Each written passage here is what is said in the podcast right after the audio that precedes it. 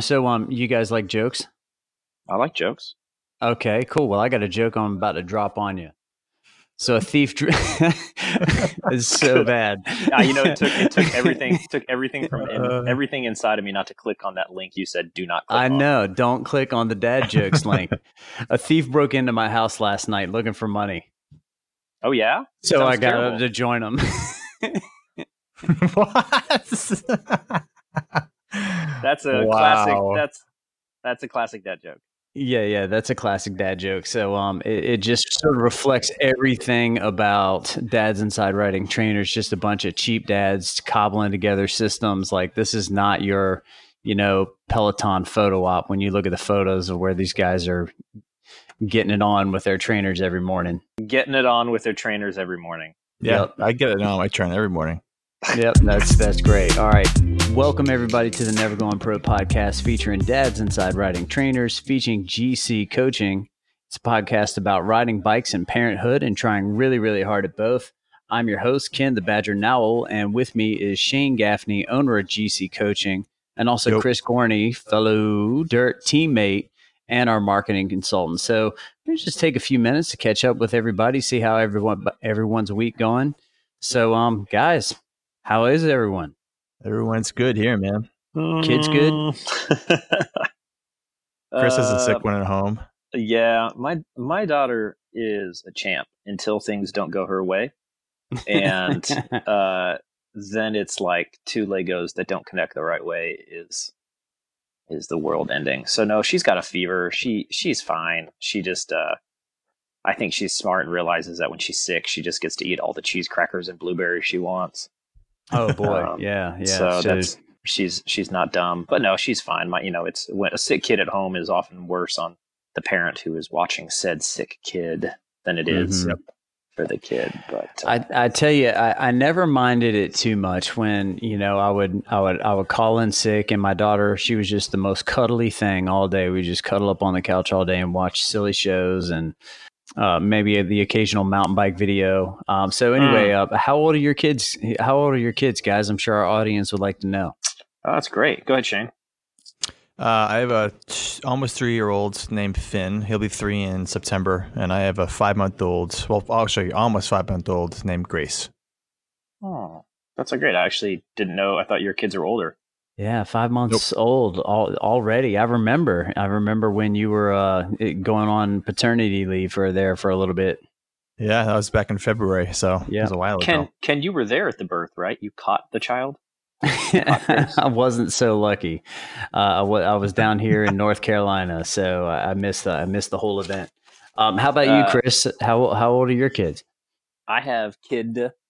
Uh, Kid? I have a nearly two month old, two month old, way off. A terrible father. A nearly two year old little girl named Charlotte, Awesome. uh, and we call her Charlie. Uh, okay. and we live on Charlotte Street, which uh, was an accident, but is now everyone's like the joke they tell us, like as if it's the they're the first people to say it. So that's like our thing now. It's like, oh, Charlotte on Charlotte Street. And we're like, yeah, that's thanks. That's like yeah. Dad joke number, you know, one one four eight four one one eight nine ten. now, but whatever. yeah. Well, I've got a, I've got a little girl. She's almost six years old, so we kept her for an additional year in uh, like a fives preschool class. So she'll be starting kindergarten here soon. Got a birthday in two weeks, and yeah, just living the dream, man. Hey, can we briefly? I know this is a podcast about dads, parents, moms, which we're all equipped to talk about, of course, and you know, featuring when we'll have moms on here soon, and training. But can we talk about the Tour de we France can talk about the Tour minutes? de France for a few minutes, and assuming everyone's seen today's stage, congratulations to Caleb Ewan, his first time in the tour, I believe. Yeah, yeah, Huge inches, yeah. inches. I need to make a confession. I haven't watched one second of the tour this year. Well, that's because you don't know what you don't know anything about cycling. Not too much. So- So, I mean, that's at all. actually a good um, question. Uh, is um, Shane, are you a big cycling fan, or is just you know this just work to you these days? I'm a huge cycling fan, and yeah, it's just work between uh, GC coaching, Zwift, and then obviously two very young kids. I just don't have a lot of free time on my hands to watch the tour, so I'm hoping to catch up on cool. it this weekend if I can. Um, well, I use the NBC Sports Gold app, and it's really nice because yes. they have a lot of nice um, recaps of of episodes. Well, it's not actually nice. It just here's the thing. Here's my opinion on that, which everyone needs to know. It's not that it's good. It's that this year it sucks slightly less than it you has the previous years. And so it's the app. It's, I mean, I don't know. I mean, NBC's got to have money, right? Like they just need to hire one good app developer who's hopefully not listening right now. Like they, it's just, anyway. I mean, it, every time I put it on, my sole goal is to not have the stage ruined and you know, it was the first year that they came out with that app. I actually sent a a message to NBC. Um, it was the year where I was like, yeah, you know, as soon as I, like most of us can't watch this until we get off of work if you're in the United States. And, you know, I jumped on and saw that like the, on the front, front page or on the home page, uh, Wiggins had won the time trial with Froome in a close second, and they were one and two. And I was like, yeah. thanks, you know, like, thanks, good, good job. thanks, yeah. Well, hey, full confession, I have been I have watched nearly every minute of the tour so far, um, and I realize how boring that is. But what I do is I put it on in the background while I'm working, and I just listen for the words attack or crash, and then I go back over to it and back it up 15 seconds and it is an amazingly yeah, soothing way to watch true. the tour. Um, it is a good way to watch the tour, and I did that in years past. But you know, being the cheap dad that I am, obviously you've heard my sense of humor. Um, I am now um, just uh, I use a different app called Reddit, where I go on the Peloton community, our Peloton, and just watch the highlights every day, about an hour after the stage ends, and that's it. That's yeah, probably a yeah. much better use yeah, of your time. I actually get stuff done in July now. We actually, when we got married, we didn't have a TV for a bunch of years because we decided we like we just wanted to give that a shot. And then my wife got tired of me like being sad every July. So one July, I got like a surprise gift, and we have a TV solely so that, that I could watch awesome. friends.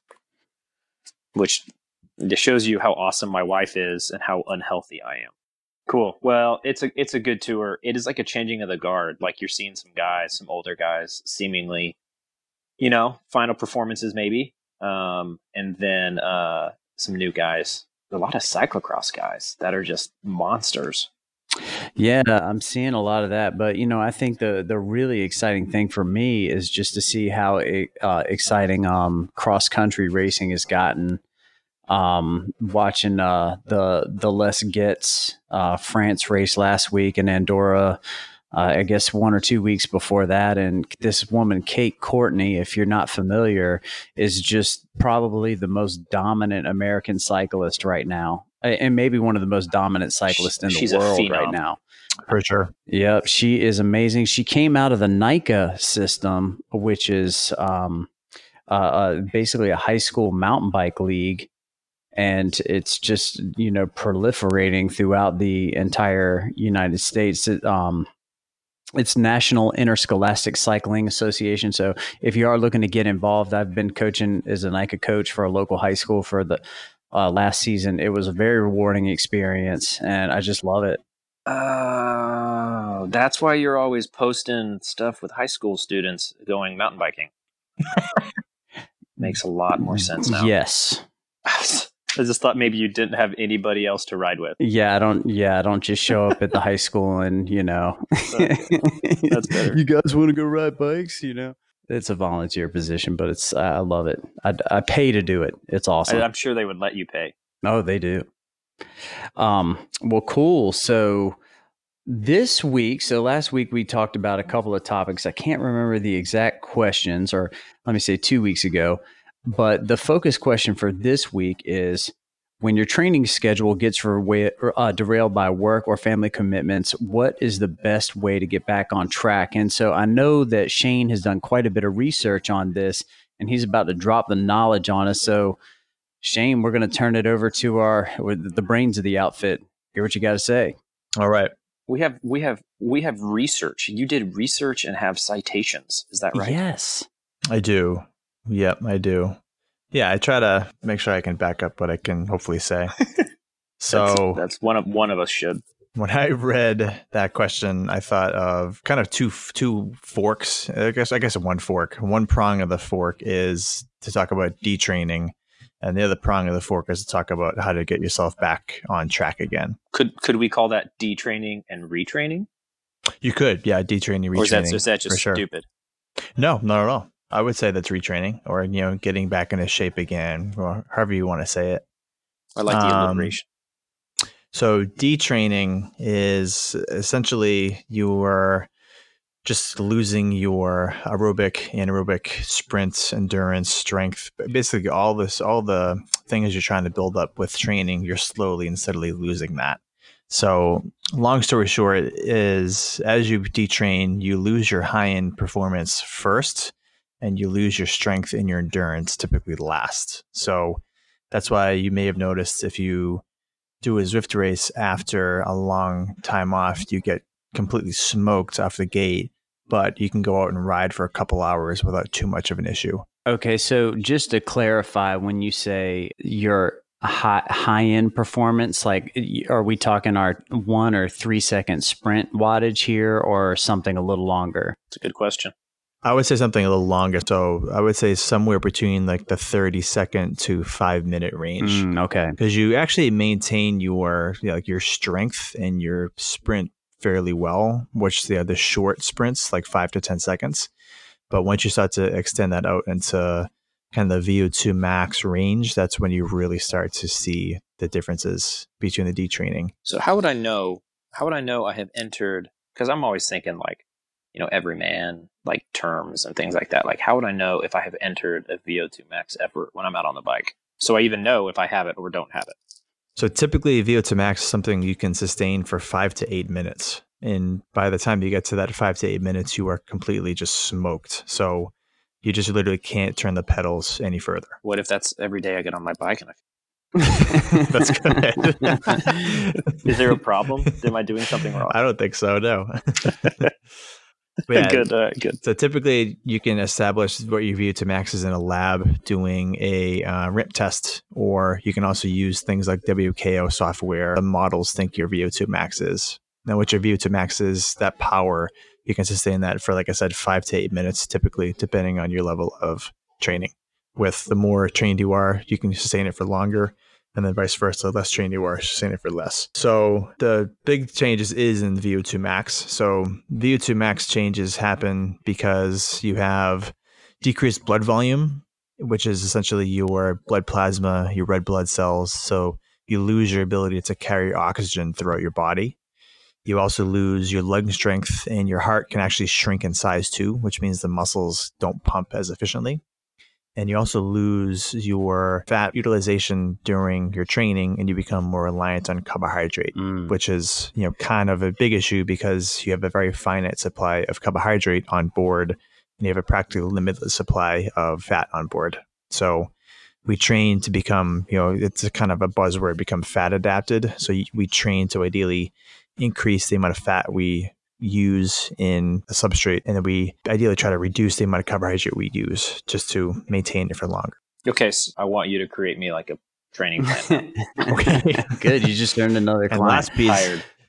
with that is Hired. you also become less insulin sensitive, which means you you lose the ability for your muscles to uptake glucose in your bloodstream. It's kind of like a double edged sword where you burn more carbohydrate for every pedal stroke, but you also are able to absorb less carbohydrate that you're intaking. Wait, say that again? So you become more reliant on carbohydrate, and then you also reduce your insulin sensitivity, which means that your muscle's ability to uptake glucose into them decreases. So oh, so it's really a twofold thing. So like you yeah, can't you thing. can't get the glucose, which is carbohydrate, into your cells. Right but right. you also your body is now requiring that you burn more carbohydrate to fuel your efforts.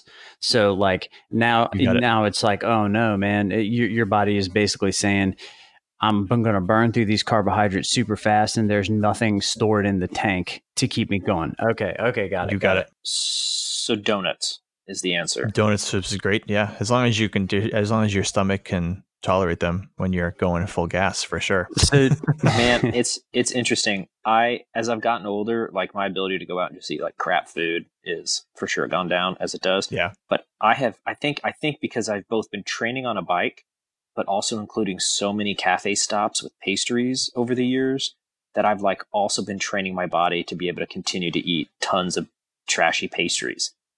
So I might not be able to go eat fast food anymore, but I can still hammer a ton of donuts without getting a stomach ache. And I think it's because of cycling. Sure. Which is an amazing, which is an amazing um, joy well, in my life. Yeah, that's good. Sure. So I guess Shane, so I mean, what are your thoughts on fueling a ride with stuff like donuts? Is the fat content too high in them to be really ideal? Yeah, the fat content will be too high and it'll be more don't, or less Don't ruin this. Don't ruin this for me. hey, you're adapted. This doesn't apply to you. How heavy the food is, you know, the, the more heavy, the more rich, the more dense the food is, the harder it's going to be for you to digest it. So that's why things like, you know, easily absorbed foods like gels or shot blocks, things like that, have become popular.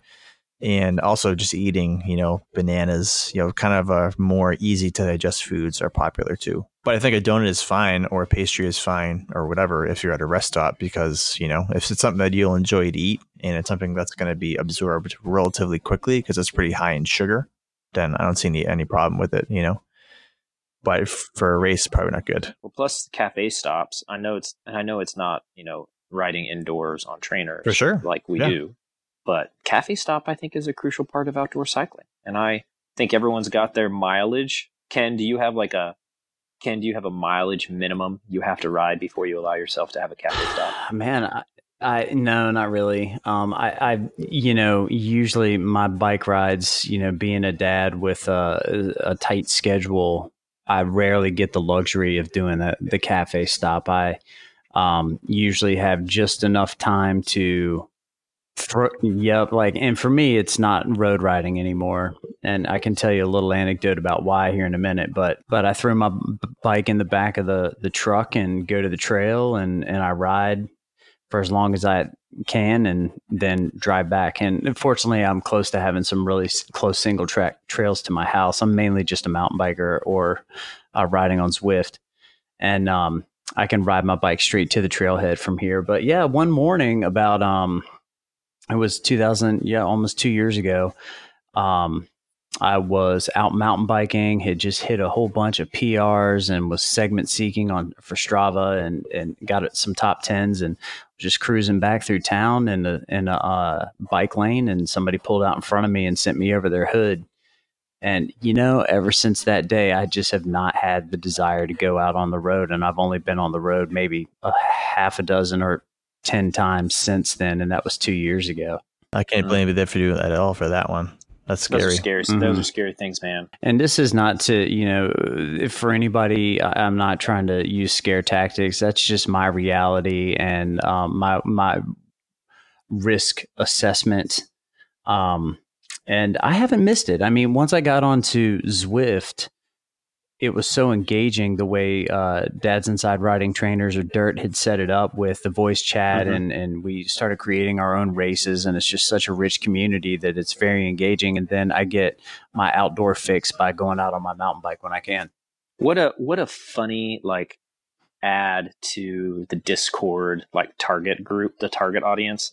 Like you know they they started this thing and they've got it all built around like video game chats, and all of a sudden thousands and thousands of strangely and awkwardly fit middle-aged people all of a sudden get on Discord to talk about cycling at five in the morning.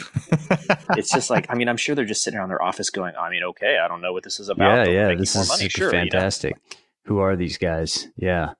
Yeah. Yeah. Seriously. They're yeah, our next sponsor. That would be great. So Shane, I was looking, I was looking under your notes and there's some really shocking things that I saw um, that uh, what you mentioned, you typically see a fitness decrease two to three times as fast as it is regained in sedentary yeah, people. Sedentary people. Um, Okay, so tell me a little bit more about that versus somebody who, like you mentioned, uh, Miguel Indurain, Indurain. Indurain, Big Mig. um, later later in the article, and uh, so explain like the difference between, you know, your your your couch potato that's just been riding for the summertime and is is gone back to the couch versus Miguel Indurain. Sure. Yeah. So I wanted to kind of take two different athletes types because you know Zwift is very encompassing, and hopefully the, the podcast listeners are too. Where some athletes are going to be very highly trained, and some athletes are going to be, you know, more of a summer fair weather type riders. So the big thing with detraining is the more fitness you have, the less the detraining is going to affect you, and the slower the decreases are going to be. So, this one study I found, published by Nolan, um, he took a group of sedentary individuals and he had them do a 13 week training routine. And then he separated it out into two groups. One group didn't do anything for a month, and the other group did a decreased amount of exercise for a month. So both groups lost a considerable amount of fitness because I think I can't remember exactly, but it was a sixty percent decrease in training for the train the group that still trained. But what was shocking was the group that didn't do any training after just one week of doing no exercise. All of their response to training was abolished completely. So it was almost like they never had they had never trained before a day in their life. Wow, that Holy is. So crazy. again, remember we're talking sedentary. So, you know, if you're the kind of rider that rides from June to September and then you put your bike away, you're going to lose all that fitness you've gained in a, about a week or two weeks, believe it or not. Damn. That's why it's really key to, which we'll get to later, is to, you know, keep yourself going ideally all year round, doing something. It doesn't have to be necessarily cycling. It could be cross training, but something that's going to be cardiovascularly demanding for you to do. So did you say that there was a second group that just trained less, like they they lowered their Right. volume down? They trained 60% less than they did during the 13 weeks. And they also had decrease in, you know, VO2 maxes, things like that. But their their diminishes were nowhere near as bad as they were for the group that did one week of nothing at all. Gotcha. So the the key is is like just don't go back to the couch completely. Like keep doing something. Exactly. Yeah, especially if you are a sedentary type where you're kind of getting into things because, you know, by the time you get to the 13th, 14th week, you'll have some decent fitness built up, but the fitness is going to be very fleeting where you only have about a week before you lose it all if you don't do anything at all. So, so essentially, if you're someone who's relatively fit and staying active in some way, then you'll maintain a decent base. Is really the the kind of terminology we could maybe use. Sure. Exactly. Yeah. The the the more fit you are, and more importantly, the, the longer you've been fit, the better it's going to be for your longevity in terms of fitness. Where you'll lose fitness a lot slower than the the average person that is more sedentary, more you know sitting for work, things like that. I tried to uh, pull up some of the graphs you sent us um, while you were talking, Yeah. and then I quickly gave up because I know absolutely what none of this means. Um, and so it's, I mean, we could give it to, I feel like we could do a podcast on you describing how to read these graphs, but no one would listen to that. Yeah, and I kind of don't want it to be like that either. I want to give the information in a digestible and understandable format. I don't want to get into you know physiology, biology, all that stuff because that's kind of boring. Would you say that, would you say that your, your, uh, description of this study would be like a simple carbohydrate that you could digest easily for quick absorption? Not a donut. Not a donut, yeah, perhaps. But like I said too, I mean, if you like donuts and live life, man, enjoy it. You know. Okay, I should I should be I should be clear. I'm using dor- d- donuts as like a colloquial shorthand for pretty much all pastries, but that's that's a different podcast. Yeah. Okay, so tell us what happened. Tell us the story about Miguel Indurain. We're dying to know. So the other flip, other side of this coin is a you know elite athlete, and you know Miguel Indurain is obviously a freak of his time. So uh, just to give you some, And he is it for our audience, he won the Tour de France five times. right, He's one of three people that have ever done that. Mm-hmm. It's like 90, 90 or 91 to 95 or something like Yep. that. Right, right. So um, I'm going to give you numbers from testing he did in 1996, and then I'll compare that to testing he did um, with this test, which was, I should know that number, what year that was done. Uh, it was 14 years after his retirement. So he's 46. So let me pause here just so I can get what that year was. Hey, I just I also want to just share Sorry. this with you. I just because I wanted to pull it up and look at photos. 2012. Hey, and I have the same birthday. Oh, you do? Miguel Indurain and I have the same birthday, which oh, was man. yesterday. That's awesome. There you Put go. that on the fun facts for the podcast. Let me start that over again. All right. So on the other side of that coin, you have professional athletes, and I found a very interesting study of Miguel Indurain, which was produced by uh, Mujika or Mujika. I don't know how you say his last name. Sorry if I'm butchering that. But he compared his testing from 1996 to a testing he did 14 years after his retirement in 2012. So just to give you an idea of the differences. So his VO2 max uh, in 1996 was 80, which is, you know, off the scale freakish.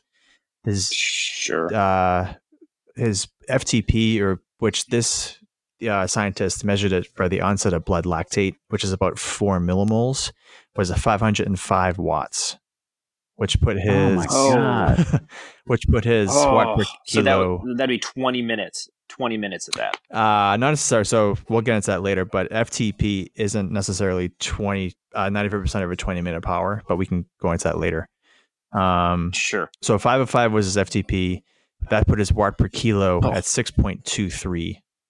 And Jeez. like we talked before, the carbohydrate to fat reliance. So his FTP as a percentage of his max aerobic power was 88% and 96, which means he can work 88% up to threshold by burning primarily fat, which is huge. Mm. Wow. So he can work up to wow. very high zone three tempo zone, almost into low threshold without with burning primarily carbohydrate with with burning primarily fat carbohydrate.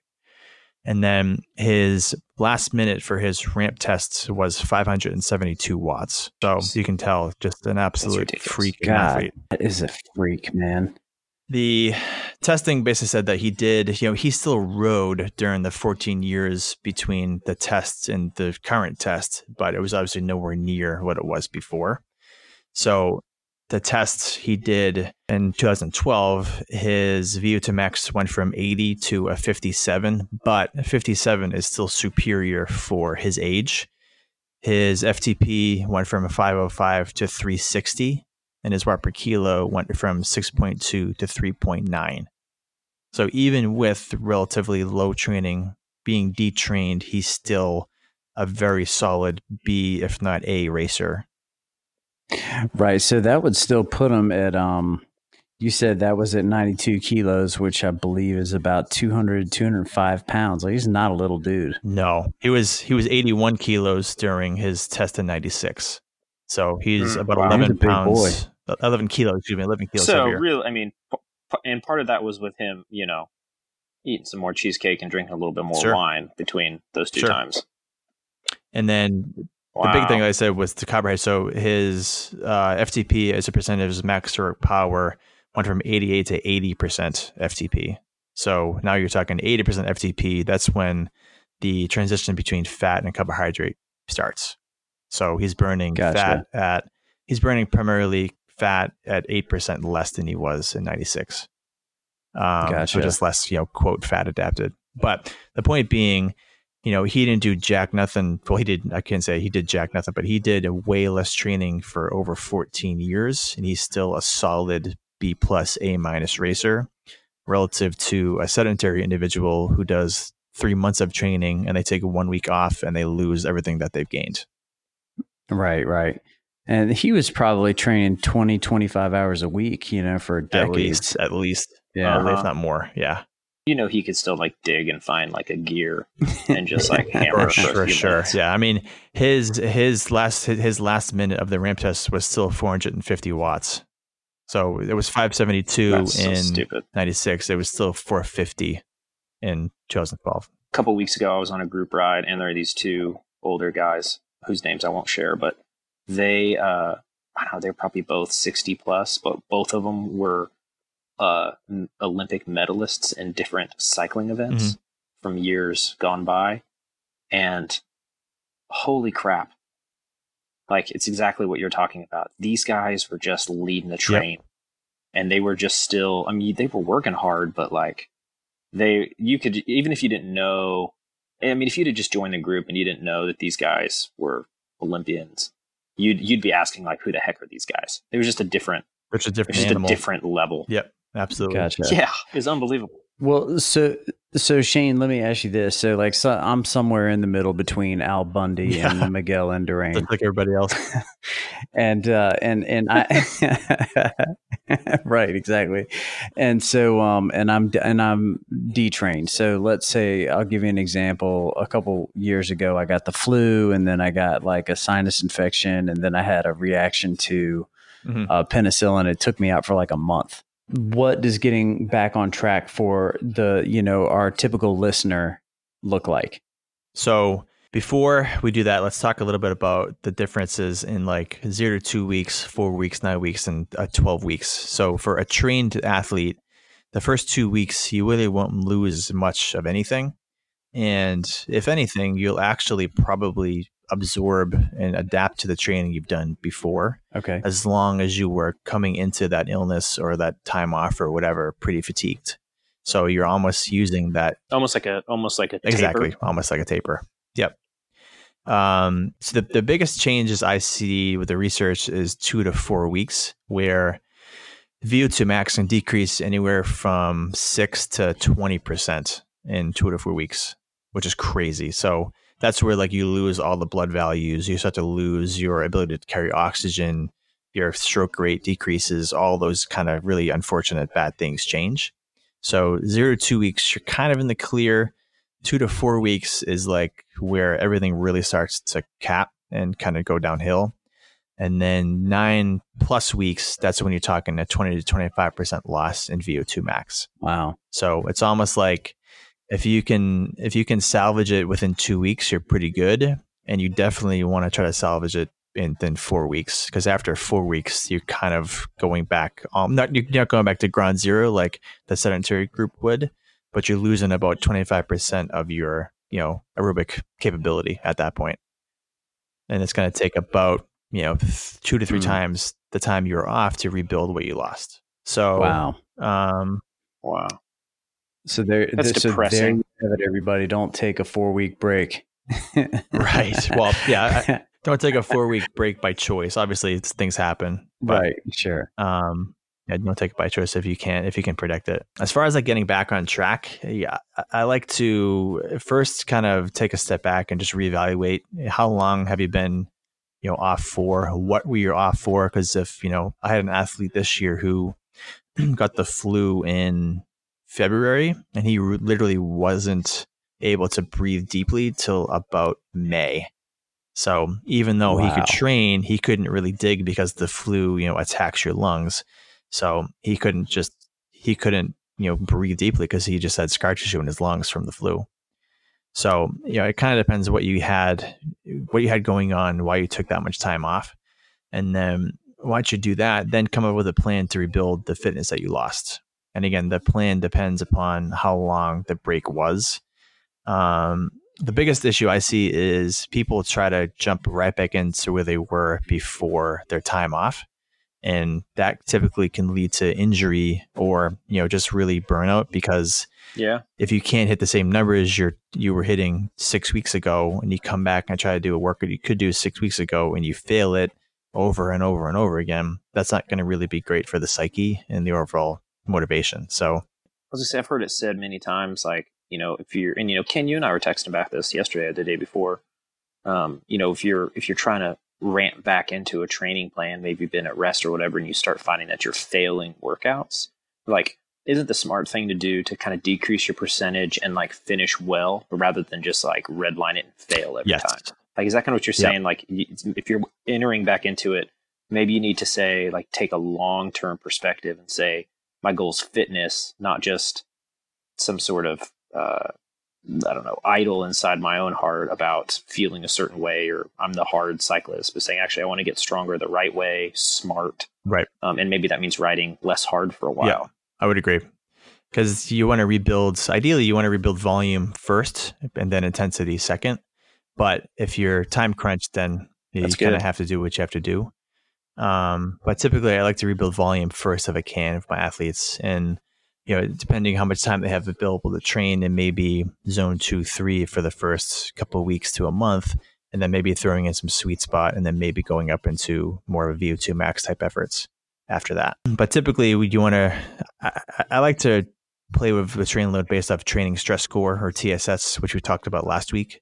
Um, typically you want a TSS decreased, you know, by about 50% of what you could tolerate before. So if you were tolerating, say, 800 TSS per week, and you took a month off, I would probably come back at around 400 mm, to 500 TSS the first week you come back. And I actually did this with Eric uh, Schlange, who's another Dirt member, and I'll link this in the show notes too, as long with the articles. But um, he went on a two week holiday and his CTL, which is his fitness, was an 83. And he came back the week of, so he left the week of March 18th. He came back the week of 4 8th, and his CTL dropped by 20 points. And he was tolerating 700 ish, 750 TSS per week in uh, March.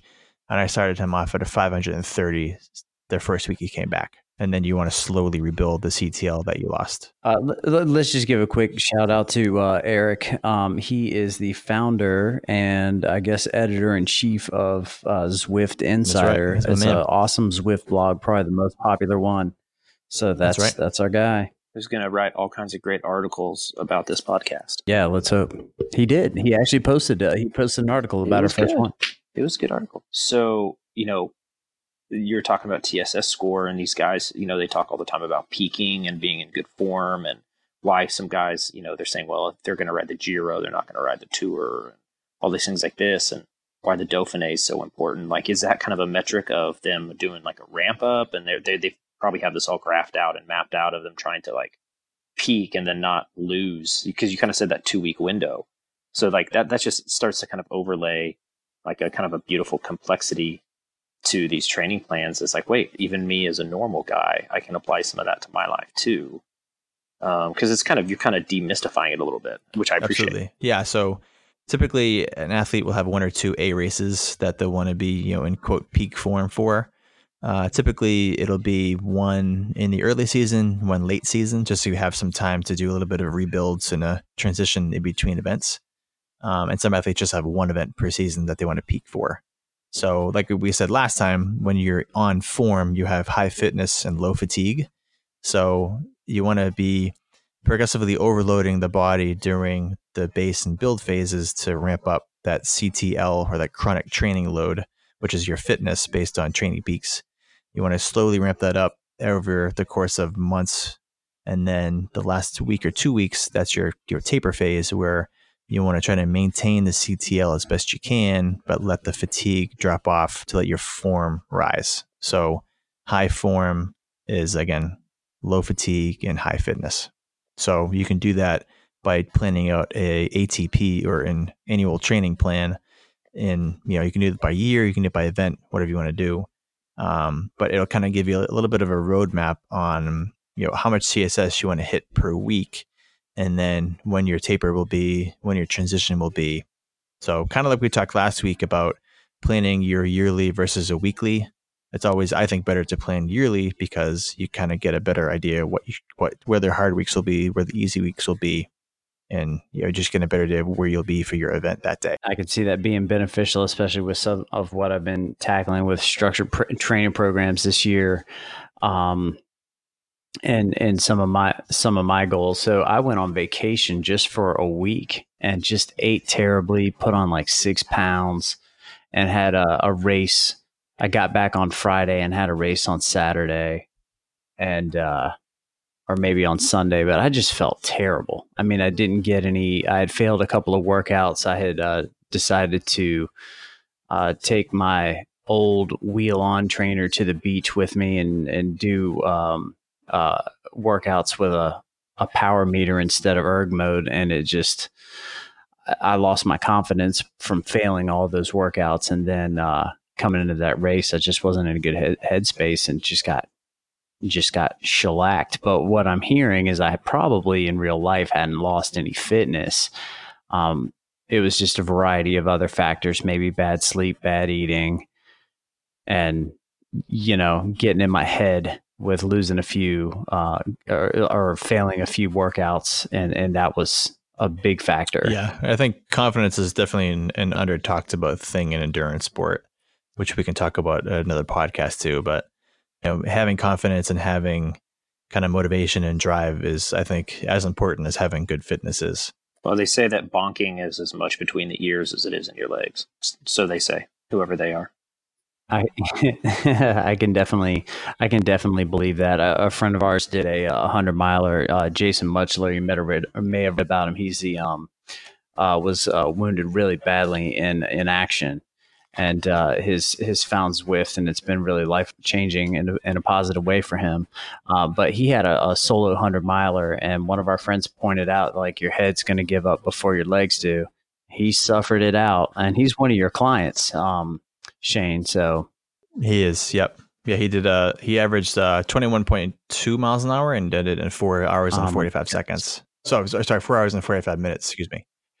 So yeah, he crushed it compared wow. to what he was doing last year, which is great. I'm stoked for him. Yeah, yeah, that is that is pretty amazing. Um, so we had uh, I, think that this week what we decided to do is really unpack this question in a lot of detail because it applies to so many of us. Um, whereas last week we tried to touch on you know multiple questions. Um, I think we are starting to run a little bit short on time. I was going to get into some of the the dirt origin story, but we can save that for for uh, our next episode and uh, and and have a little fun with telling the story behind that. And we're gonna start we're gonna start doing uh, dad stories too, right? Yep, we're gonna start doing some dad stories, and we're gonna we're gonna pick out one of our members and profile that that person and and. Uh, uh, so we'll really put a human face on on um, uh, what what we have going on with uh, uh, dads inside riding trainers. Ken, can we ask for stories from dads? For sure. Is that is are we allowed to do that? We are allowed to do that. Great. As a matter of fact, on the uh, indoorspecialist.com, you can already read quite a few stories about some of the members of our team, just fascinating people from around the world.